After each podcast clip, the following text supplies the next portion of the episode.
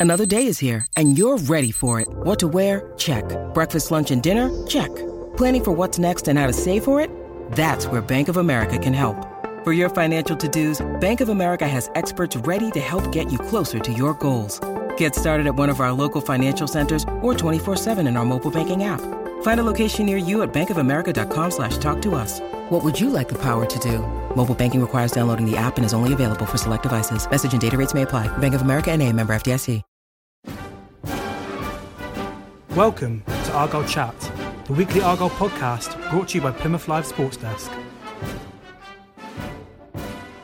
Hello and welcome to this week's edition of Argyle Chat, the weekly Plymouth Argyle podcast brought to you by Plymouth Live. Joining me to look back on Saturday's 1 0 defeat at Cambridge United are Jak Ball and Chris Errington. Hiya, guys. Good Hi, Stu. morning, good afternoon, good evening, whatever, whatever it is. Whatever time you're listening to us, good morning, good afternoon, good evening. And wherever you are in the world. Yes, because course. we, we do have listeners We do, all, yeah. over, all over the globe. Yeah, people be surprised. We've got our Scottish people, of course, who Mm-hmm. uh, sent a few questions in last week for Derek Adams. Yeah, we'll look forward to, to seeing them uh, on the pre season tour to Scotland that Ryan Lowe was talking Yeah. about last week, Stu, and talking about maybe playing Rangers, which would be. Uh, I'll go look, playing Rangers at Ibrox, that'd be quite Imagine cool, that. wouldn't it? Yeah, Yeah. that'd be alright. That was fun last week, though, wasn't it? Yes. To get Ryan on, on the podcast. Yeah, we had um, we had great feedback, didn't we? Um, Absolutely. So thank you for those who, who got in touch, and um, yeah, it's not always easy to get special guests, but you know we, we try our best. And Ryan, I thought was very he was very amenable, wasn't he? He walked walked in to, to see us in the boardroom carrying his lunch and um, was was chomping away. And uh, no, I thought he was in in really good form. Absolutely. And you know, nice of the Argyle manager to have a chat with us, and he was in no rush, was he? You No, we- no. I mean, I think we'd have probably pushed it a little bit longer. To be honest, he was quite happy, um, sat Yeah. talking football with us. So And he also said to us as well, you know, fire anything at me, ask me Mm. whatever you like. You Yeah. know, he's open to every question. So, um, And the 20 questions worked The really 20 well as well. yeah, that was was fun, wasn't it? I think credit where credit is due. The questions for twenty questions were drawn up by Jak and Stu, and uh, they were great. And I must admit, I listened back to the podcast, and some of, he was really struggling, wasn't he? Over He, some he of took them them. very seriously, didn't he? It was, it was great. I must say though, I cannot believe that his favourite type of pasty is a Ginsters. I know Ginsters sponsor our Argyle and what have you, but come on, Ryan, He get was- out and have a proper He was pasty. so in the company line He there, was, wasn't he? Although a lot of the fans have been offering to buy him pasty, so maybe it was a very clever thing for him to say. Absolutely. Right then, guys, let's uh, talk more serious things. Um, Chris, you were up at Cambridge on Saturday. Yes. Always a Yeah. nightmare of a journey and Yeah. not a tricky place to go as well, isn't it? yeah, so it's a long way to go, isn't it? As um, any members of the Green Army will know. Uh, a 1 0 defeat. Um, they just didn't play at all in the first half, nowhere near the level that was needed. Um, what makes it worse is that Cambridge were there for the beating. Um, some of the people at Cambridge said, oh, they, they played quite well, and, and they, they did, but there's no reason why Argyle, playing the way they had done recently, couldn't have won that game fairly comfortably. But no excuses. The first half wasn't good enough. Cambridge were one up at the break. Could have been more. Argyle did improve in the second half. Um, certainly, the introduction of George Cooper made a difference. Got Argyle going forward. Um, but for all the possession and pressure they had in the closing stages, you know, clear-cut scoring chances were few and far between, and uh, it was just that. It, it was not as bad as the Exeter City game, but it was one of those where you think things are ticking along quite mm. nicely, and then they just throw in a mm. 45 minute performance like that, and um, it leaves you with question marks. This is the thing, and we've spoken about it on the podcast as well. It, it sums up League Two for me. Mm. You know, Argyle have had a fantastic run of, of results recently, and League Two is that type of league where you can go to a Cambridge or have Yeah. Morecambe at home and, and slip up. Yeah, uh, I suppose it's inconsistency. We've spoken about that before. And even Ryan did last week, Yeah. didn't he, on the on the podcast? and fourth division League Two players are probably going to be inconsistent because if they weren't inconsistent, if they were if they were consistent, then they'd be playing at a higher level, wouldn't they? Yeah. But you looked at them in the first half and you think, know, come on, let's take the game by the scruff of the neck. We're on a good run of form. You know, Cambridge um, hadn't played at home for a while. Um, had a few players missing. They had a bit of a flu bug going around. They were there for the taking, and for Argyle to play like they did in the first half was really poor.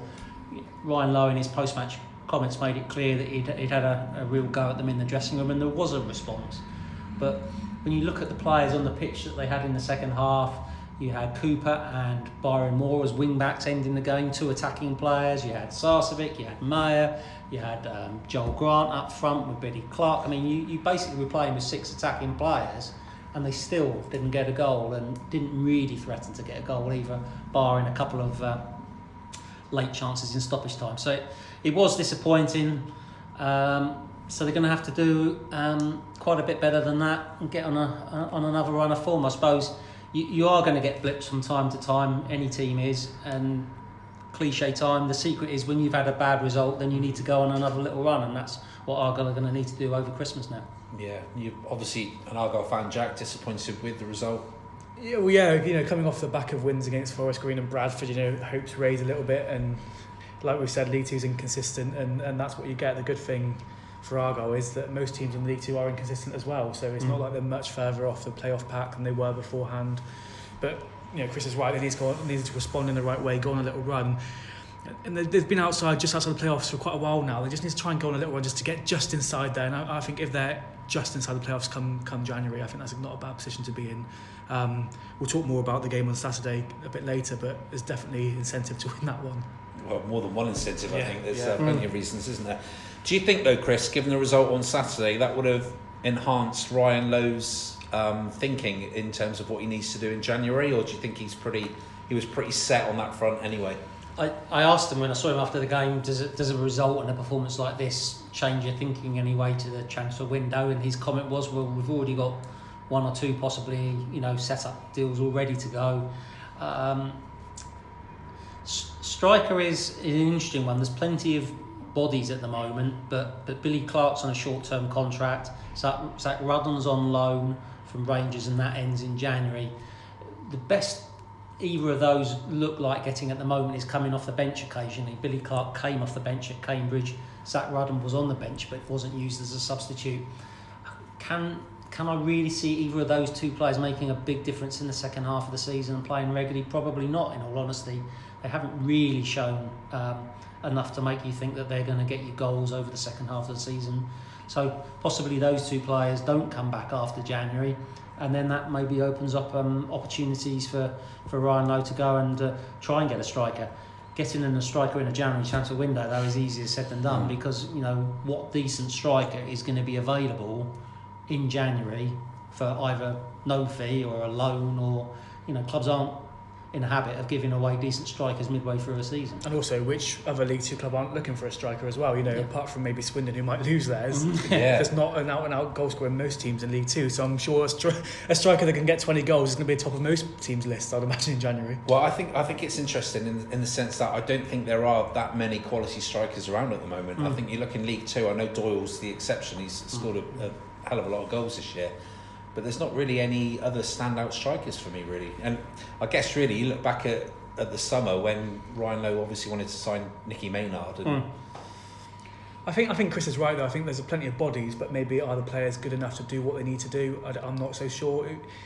If you're a striker, you've got to come off the bench and make some sort of impact on a game. And I think there's been too many times where there's some strikers have come on the bench. And I know it's not easy, but you know, I remember Ryan Brunt years and years ago. He came off the bench and started getting goals, and then he got into the first team. And if you're a striker, especially one like Clark, who's on a short-term contract, or Rudden, who's loan end, you need to try and come on and make an impact when you get that it's, chance. It's not easy, but those are the chan- the only chances you're likely yeah, to yeah. get. So you have to make the most of most of them.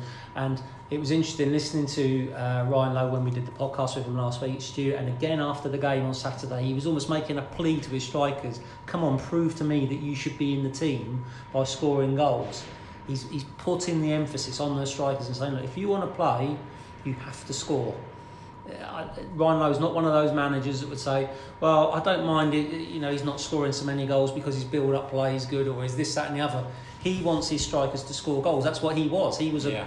he was a goal-scoring striker. If that doesn't sound obvious, but some strikers can do a little bit of all sorts of things. Others are just purely there to score goals. Ryan Lowe was one of those, and he wants somebody to go on a run of goals. And you know, here we are in December, and the joint top scorers are a left wing back and a centre midfielder with five, and that's not what he wants. But no. finding strikers who are prolific in front of the net is, is not easy, as you rightly say. Stu, you look around League Two, there's probably not that many what you'd call prolific strikers at the moment, No. are there? So um, Also, the thing is with the Argos at the moment, you've got Dom Telford, you've got Joel Grant, Mm. and you've got Byron Moore, who are probably the, the, the three top strikers at the moment Mm. at the club. And, and then you've got Ryan Taylor, you've got Zak Rudden, you've got Billy Clark, who aren't making much of an impact and are taking up a chunk of wages that you Yeah. don't really need to be spending. Mm. So, you know, Ryan Taylor's obviously on contract at the end of the season, so he may well may well stay. But you've got the other two, but that's that's free wages there that are almost being wasted. I'm not saying that I don't mean that to be to be mean, but it is true. They're not coming on. They're not making an impact.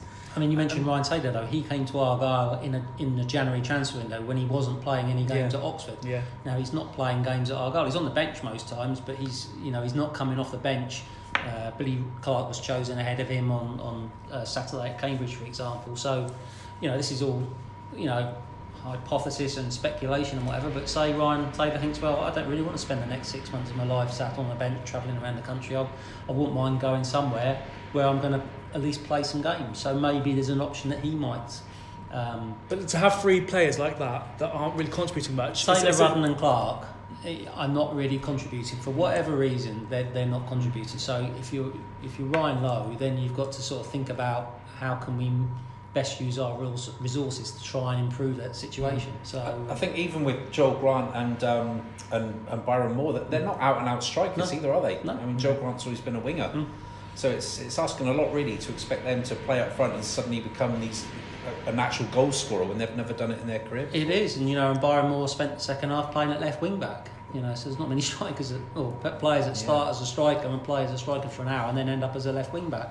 He's got that versatility, but again, perhaps not that a natural, a natural striker. And this, this was always going to be one of the issues, wasn't it? You know, we talked about this at the start of the season. You know, where are the goals going to come from? It was there was lots of question marks about people, and uh, they've shared them around well, but they haven't got somebody that you would you know, with five minutes to go at Cambridge, have you got a striker who's really going to be clinical in front, you know, get a chance and put it in the back of the net? And, and they haven't really. They haven't got somebody, I don't think, that if the ball drops them in a six yard box and you need them to score an equaliser to get your point, or you need them to score that winning goal, I'm not sure there's that player in the squad at the moment. And whether you can address that in January is debatable. It might be one of those you, you have to wait till next summer and, uh, and see what you can find then.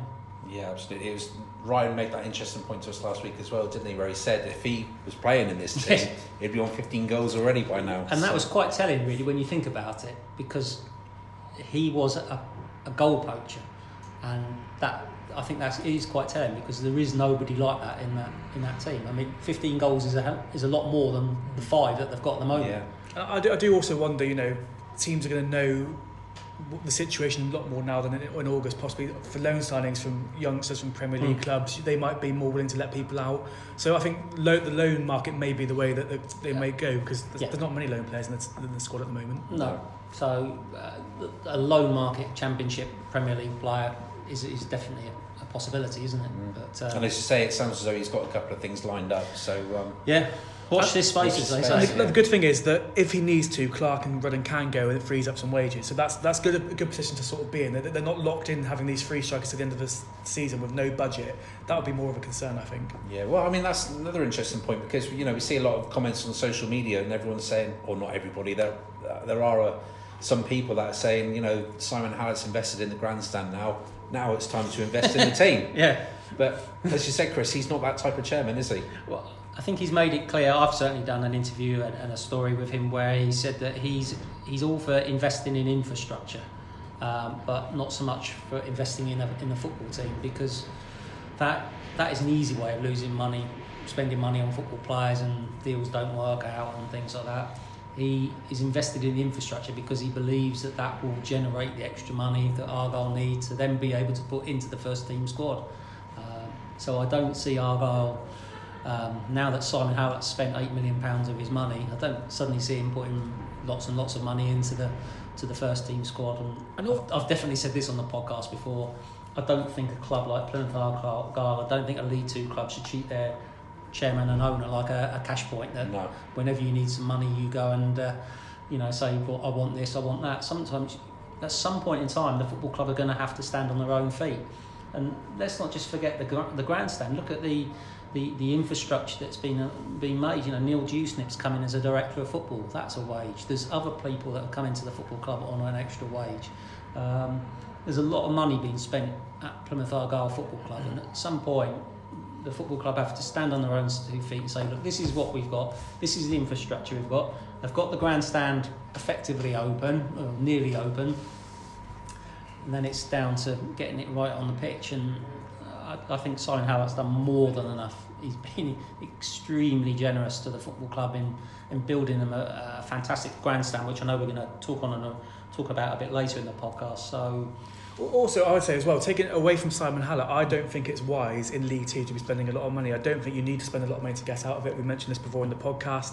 Some of the teams with the best budgets in League Two are struggling at the moment and not doing particularly well. Some of the teams with the lowest budgets are up near the playoffs. I don't think you need to spend lots of money to get out of League Two. And look at the mess it left burying. You know, it's, Yeah. it's all well and good. Argyle fans say, and fans all over the country will be Mm. saying the same thing. You know, let's spend money, let's spend money. And then when a club like Bury goes through what it's going through, and a club like Macclesfield's going through what it goes through, fans are saying, "Oh well, um, you know, I'm glad our club aren't going through that." Well, they're not going through that because they're not spending stupid money, Mm. and you, it's a fine line, and, if you, and people have got to take a step back and realise that sometimes. Yeah. One player that could come in January, of course, is George Cooper. We, we believe that there's a, a deal lined up for him, or his loan deal to be made permanent in January. Um, he came on and made a difference on Saturday, Chris. Yeah, he's a, he's an interesting one, George Cooper, because anyone who's seen him play for Argyle can see he's he's clearly a talented player. He's got a, a Championship League One pedigree. He's playing in League Two. Um, we put the curse on him by giving him the Plymouth Live Argyle Player of the Month for October, and uh, he's not started a game since. So um, through circumstances, and that's sometimes the way things work out in football. Not always through your fault, you lose your, your place in the team. He played in the EFL Trophy game against Chelsea. Then Argyle went up to Bolton in the FA Cup, um, brought Danny Mayor back into the team, and, and things went well. And George Cooper hasn't been able to get back into the team.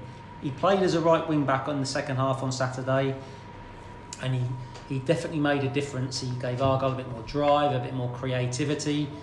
It was interesting. Ryan Lowe said afterwards that know where where's his best position? Where do I get him into the team? The wing backs have been doing well, and they have been certainly prior to Saturday. Do I play him in the centre midfield position? But you know, Sarcevic and Mayor have been doing. Where do I where do I fit it, fit him in? And the one thing he did mention as well, which I thought was interesting, that he said defensively he's not quite as switched on as I would like, and that's the problem with possibly playing George Cooper at right wing back or left wing back, but probably more so right wing back is do you trust him? Is he going to be able to do the defensive side? Because there'd be no doubt that going forward, he'd be able to put the crosses in, he'd have the pass. He'd, going forward, there'd be absolutely no problem with playing George Cooper there.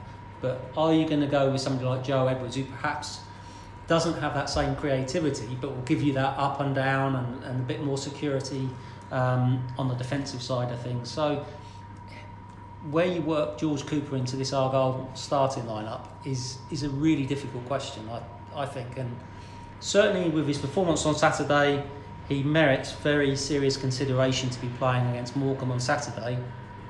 But what position, Jak? It's, it's tough. I mean, I'm, I've got to be honest. I'm so, I'm surprised the last couple of games that Conor Grant's come in rather hmm. than George Cooper. I think Conor Grant came on against Bristol Rovers. He's been off out for a long time. and I suppose he needs to get his chance at some point. Um, but George Cooper for me might, maybe should have come on. Mm. And yeah, so that, I'm a bit surprised when Conor Grant started, didn't he, on um, Yeah. on Saturday? So that maybe surprised me a little bit. But it's, it's a weird one. I can't believe Argyle in a position where they don't know how to get a player like George Cooper into the team. You know, God, any time over the last three years, he would have got into any team we probably had, and it's, it, is, it says something that we can't we can't get him in. I've said I've said quite a few times on this podcast, and I still stand by it though. If he doesn't get much more game time, I can't see him staying in Mm. January because why would you? He's he's left Peterborough to get football, and if he's not getting football, why is he going to extend his stay? It's, it's a tough one. I, I would like to see him start, but of course Chris is quite right. Edwards has done a good job, and so is McFadzean on the other side. But he would he would definitely be my first choice if one of them are out over anyone else. But not in that you wouldn't have him in the starting 11 or.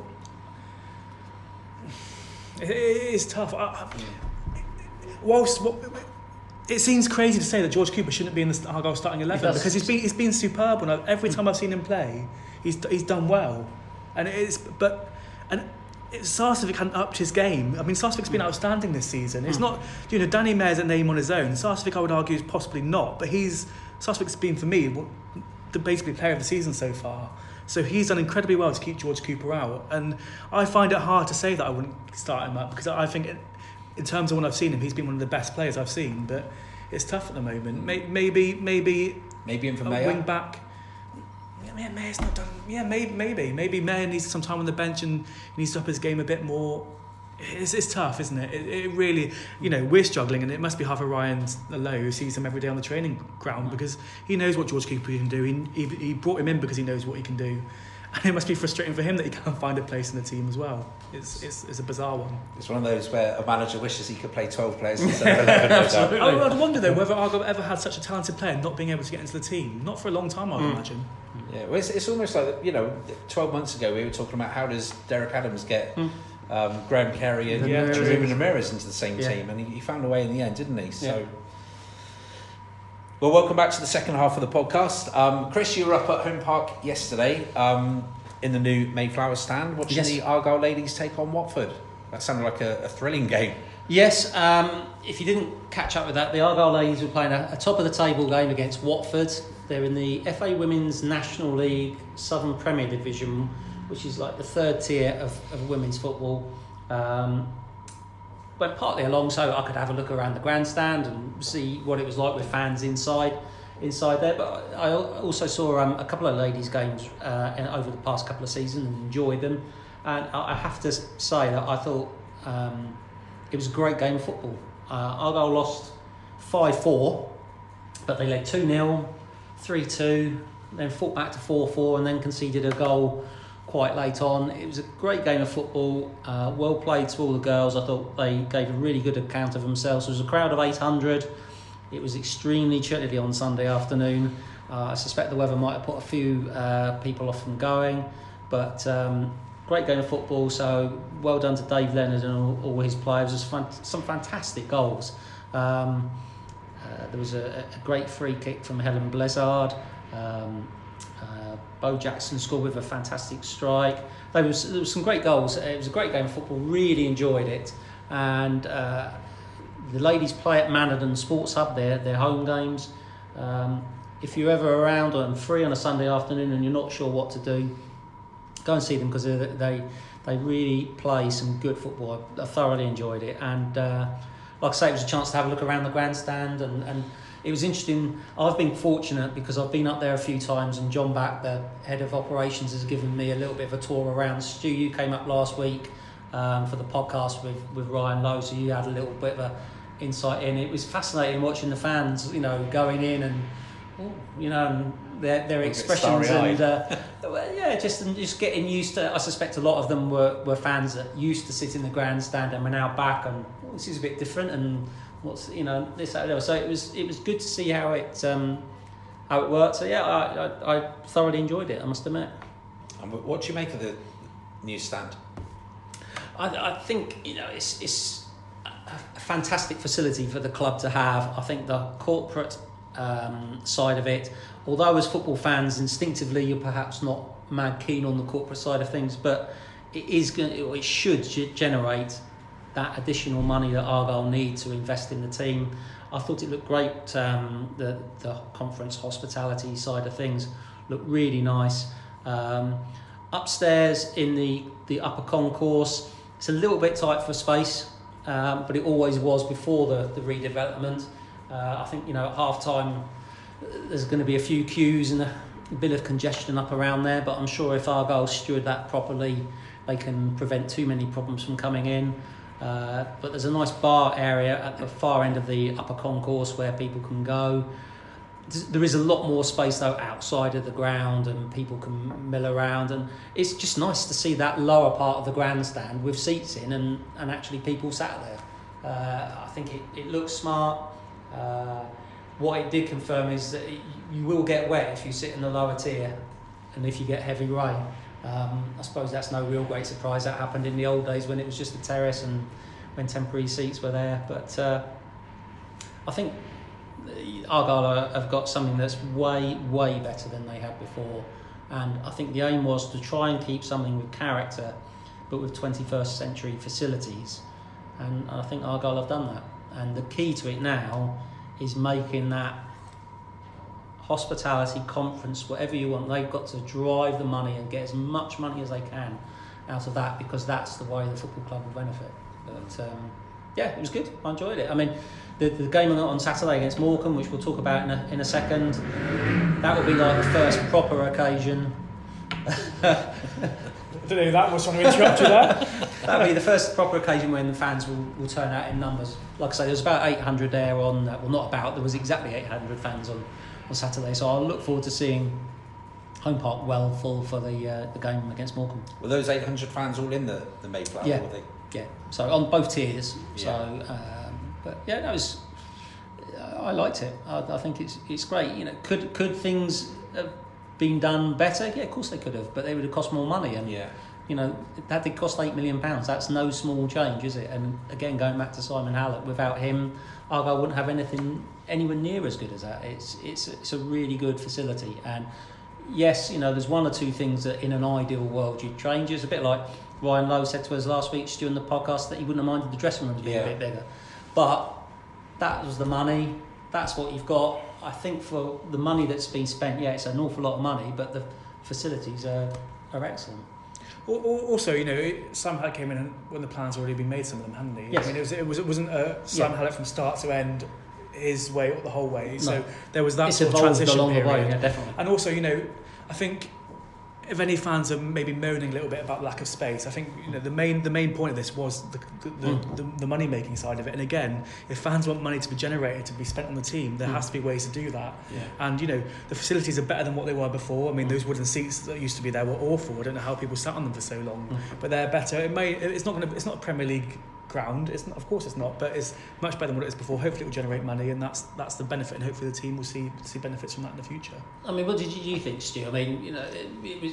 We have a little look around, and it's, it's, Yeah. it's quite roomy. It's quite decent size, isn't it? There's plenty of space there. So yeah, I, I, I like the way it had been designed as well. I like the fact that there's the players' lounge at the end and it's near the changing rooms, and yeah, you know, there's been a lot of thought that's gone into the actual layout of, of the Mm. new stand. Um, the boardroom was very nice, wasn't it? I mean, I went in with my bottle of water and I was scared to put it on the table because I didn't, didn't want to leave a mark. But um, I, I I have to say the outside with the lights looks fantastic. Looks- that I've, looks good, I've, yeah. I've only seen it from pictures. I've not Mm. seen it in person, so I can't wait Mm. um, for the Bristol, Bristol Rovers, Rovers. replay when it's all Mm. lit up. Mm. I'm. I was a bit concerned that. I, ne- I never really saw the outside coming together too much, Mm. and that all of a sudden it looks complete. And that, that bit where it says Mayflower and all the lights are there, that looks, you know, when you look at the plans and look at that, Mm. that looks exactly like it said on Mm. the plans. And I'm, I'm really impressed by that. And I think if you're an away fan, especially when you come into a League Two and hopefully next season League One maybe, if you're an away fan coming to that ground, it's they're pretty impressive. You know, of course, it's not like Manchester City's ground or Mm. Spurs' new ground, but I'm impressed by that grandstand from the outside. I think it looks incredible. I, I think that was important as well because I think without the, the signage and the lighting and the way it's done, aesthetically speaking, I didn't think it looked particularly nice. It looked Mm. like a, Mm. a bit of a corrugated iron type shed, really. But that really sort of brings the Mm. whole stand to life, I think. and Yeah. so that brings it all together. And I think, Yeah. it, along with the Green Taverners Suite, I think it looks like a really, really nice part now. And I went to watch a, a concert at the Green Taverners Suite last oh, yeah. week, Mm. and I was walking past with some friends that aren't football fans, and they were impressed by it as well. You know, and if you can bring people to the club that aren't football fans for different ac- activities, like I know Argyle are putting on, or the Home Park are putting on, I should say, then that's fantastic.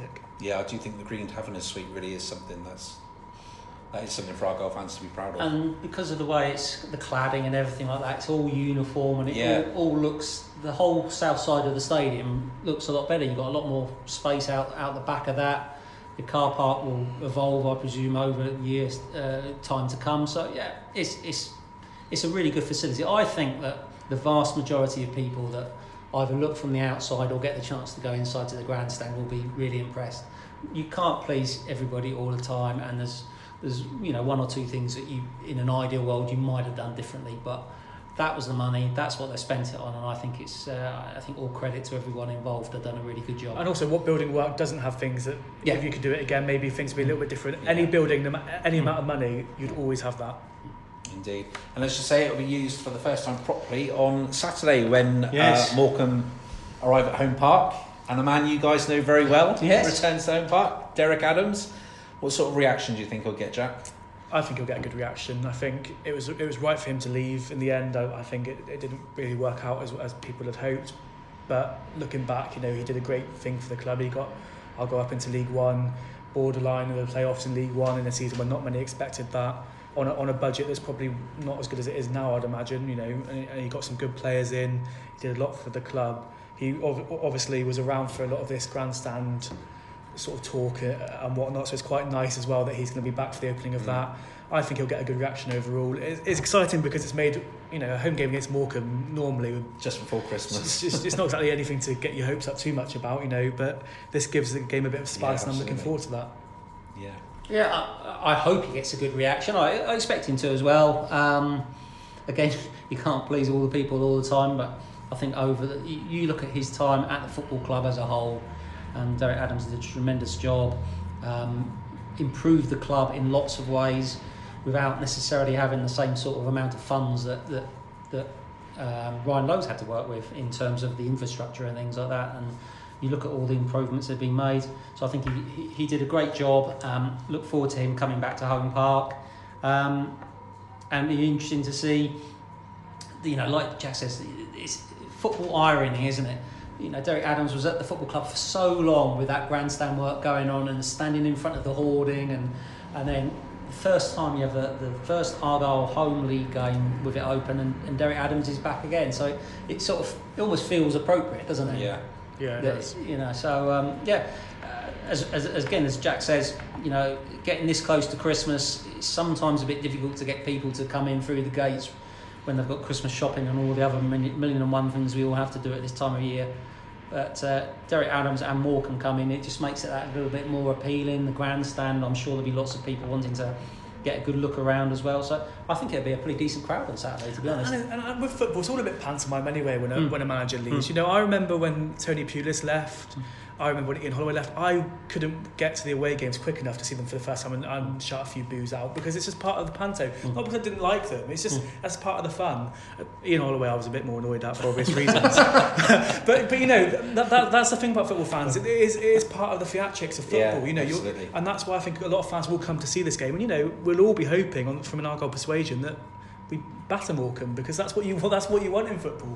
But most people will hope that Derek Adams does well at Morecambe. You know, it's, it's, it's not an easy place to go, and we'll wish him well for everything he did for the club. Yeah, well, how, how do you think he'll do at Morecambe? I mean, as you say, they're bottom of the league at the moment. I don't think he's won a league game since he's gone in there. It's I- I- it's a tough job to, especially to follow on from someone like Jim Bentley, who'd been there for so long as well. I've got to be honest. You know, we, I think most of us were surprised when he took the job. I'm, I'm Yeah. surprised he took the job.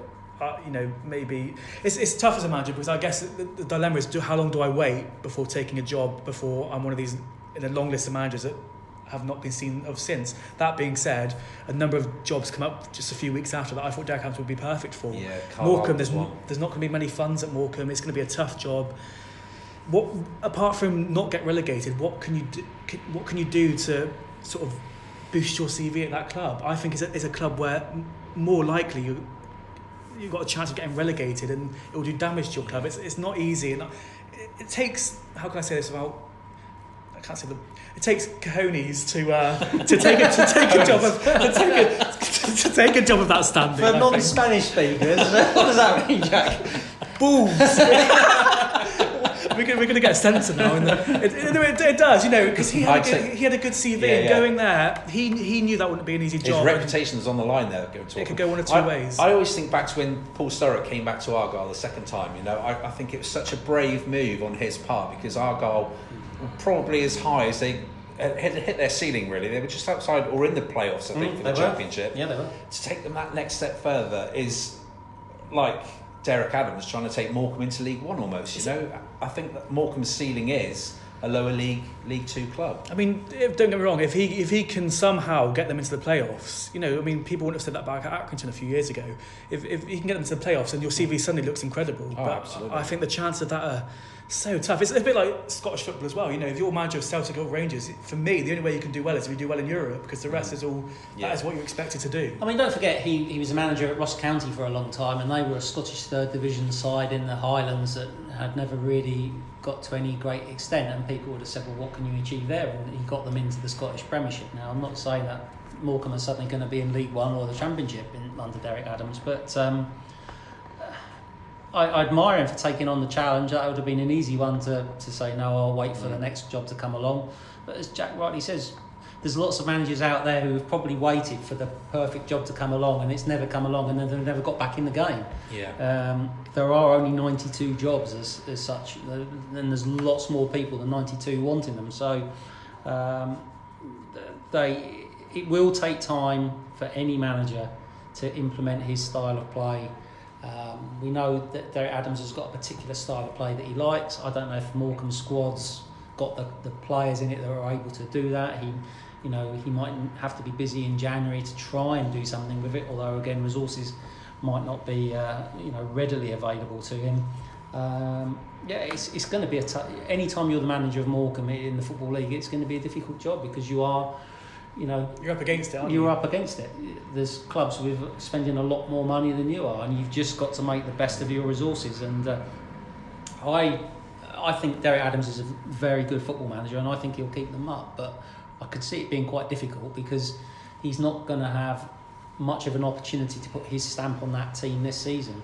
I think the objective for, for them will be to stay out this season, and then maybe for him to bring in some of his his own players next summer and, yeah. and see if they can, you know, make a push mid-table playoffs. I mean, they might benefit from the fact only one team go down this season. You know, you, you never that know. could be a saving grace for them. I mean, one thing I will say though is I'm sure. You I mean you know Derek has better than I do, Chris. He's not going to want to lose this game on Saturday. I'm sure he's a very proud man. No, he he's, will be I'm sure Joy you'd even be happy with. He's not going to want to go there, to go to Argyle and get beat. That's for sure. No. I think Argyle are going to struggle to break them down on Saturday. He will be working really hard to make sure that Morecambe are hard to play. This will be like this will be like what for him bringing Morecambe to Argyle. I'm not saying this to big Argyle, but in the, in the battle sense, I think it'll be he'll play in a similar way where when he took Argyle to play Liverpool. Absolutely, that's the same sort that of tactic, style. Mm. Yeah, yeah, I totally agree. I think well, that's why.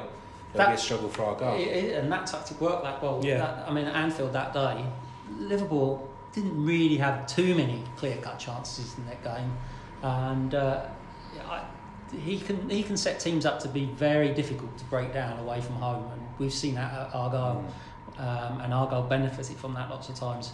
And as we said uh, earlier on in the podcast, Argyle perhaps haven't got the attacking players always that are able to convert chances and get goals and things like that. And he'll be looking at and thinking, well, if we can keep, if we can defend solidly and keep them out, there's every chance you can always nick a goal on the break, set piece, counter attack, things like that, can't you? So, um, mean, you know, frustrate Argyle. I'm sure there'll be a few yellow cards on Saturday. It's also interesting that Derek Adams is not the most mild mannered person in the dugout, and the dugouts are very close together, so that's going to be interesting. I'm sure the fourth official will have a have a, a bit of work cut out. It's great. I mean, look, we've spent what five ten minutes talking about uh, an Argyle Morecambe game where normally you wouldn't yeah. got too worked up about it. It adds that extra bit of theatre, an extra bit of uncertainty. You know, you know that Derek Adams is going to be desperate for his team to do well. How do Argyle overcome that? It's yeah, it makes it an, an, intriguing name, doesn't it? I'm looking forward to it. I'm looking forward yeah. to it as well. Yeah. Do you think he'll keep him up, Jak? I think he, I think he will, based on the fact only one team will go. I, I think they could be the second bottom. I think that's. I think his target will be let's just not finish bottom. Yeah. That, that could be their saving grace this season. But you know, he's he he's got quite quite a few contacts in the game. There are some, you know, he's got a history of working with players he's worked with before. Some of whom aren't at clubs at the moment. January's coming up anything could happen. As long as he's within touch and distance of safety, which I'm sure he will be, he'll be looking forward to the job for the second half of the season. Yeah, indeed. Right, chaps, we'll leave it at that. Thanks ever so much for joining me. Thank you, Stu. Thanks to you guys out there for listening. We'll be back with more of the same next week. Thanks for listening. Bye bye. We're always happy to hear from you, and if you have any questions for our panel, please tweet them to our Twitter account at HeraldPAFC or visit our Facebook page, Plymouth Argyle The Herald. Thanks for listening.